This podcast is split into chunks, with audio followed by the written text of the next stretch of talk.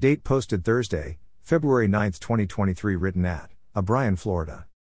Scripture from Luke 9:38 to 43 translation. Living Bible, TLB Bible text. 38. A man in the crowd called out to him, "Teacher, this boy here is my only son." 39 And a demon keeps seizing him, making him scream, and it throws him into convulsions so that he foams at the mouth. It is always hitting him and hardly ever leaves him alone. 40 I begged your disciples to cast the demon out, but they couldn't. 41 Oh, you stubborn, faithless people, Jesus said to his disciples, How long should I put up with you? Bring him here. 42 As the boy was coming, the demon knocked him to the ground and threw him into a violent convulsion. But Jesus ordered the demon to come out, and healed the boy and handed him over to his father. 43 Awe gripped the people as they saw this display of the power of God. Application Back in the beginning of this chapter, Jesus gave his disciples power to go out and preach the good news and cast out demons.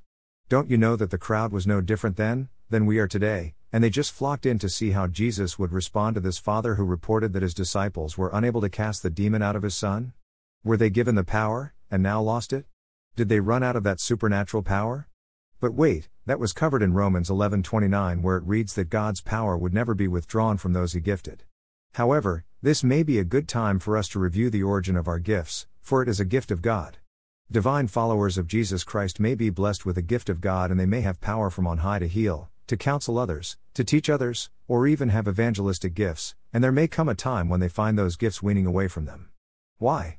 Well, Jesus covered this for us in the scriptures also, for in Mark 9:29 Jesus said, "This kind of unclean spirit cannot come out by anything but prayer to the Father." God forbid if we ever take it on ourselves to think that we have any healing power. Only through the power and the blood of Jesus Christ alone might we ever be honored with him using us to lay hands on anyone so that he can bring about healing. No matter how gifted we feel that we are, we might have even been one of the most gifted witnesses in the whole country. We will be ineffective today if we have not been maintaining that gift by prayer and fasting by spending time in the presence of God. Now, being in the presence of Jesus, of course, he was able to heal the young boy of the demons that impacted him on a frequent basis. But notice the crowd when they witnessed this healing, they were struck with awe and wonder. They witnessed for themselves the love, compassion, and healing power of this man they had heard so much about. One Bible version says that they had a time of clapping and praising God. Do you recall the last time that you were struck with awe at the miracles by God in the life of someone at your church?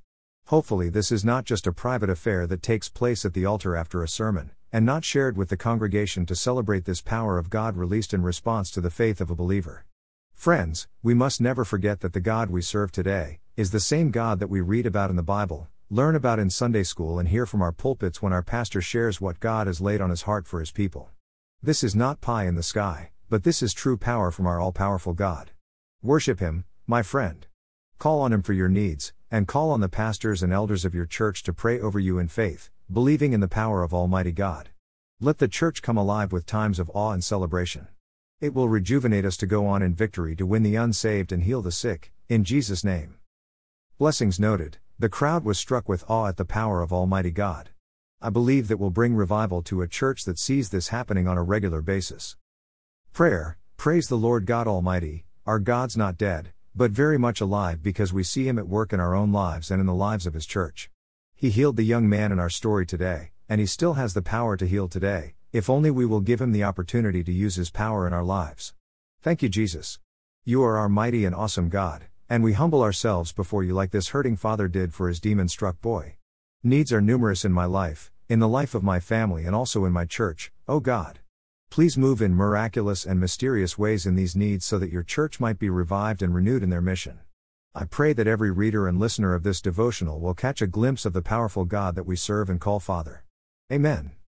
Footnote There are two more pages on my blog that will provide you with additional information, one of them being to know Jesus.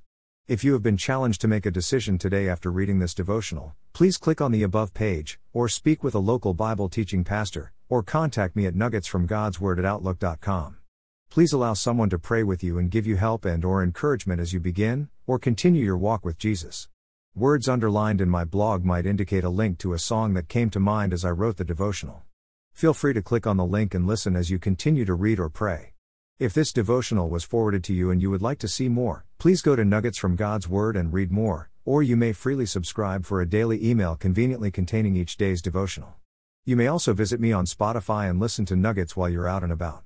I would encourage you to find a church home nearby your home, and attend as frequently as you could.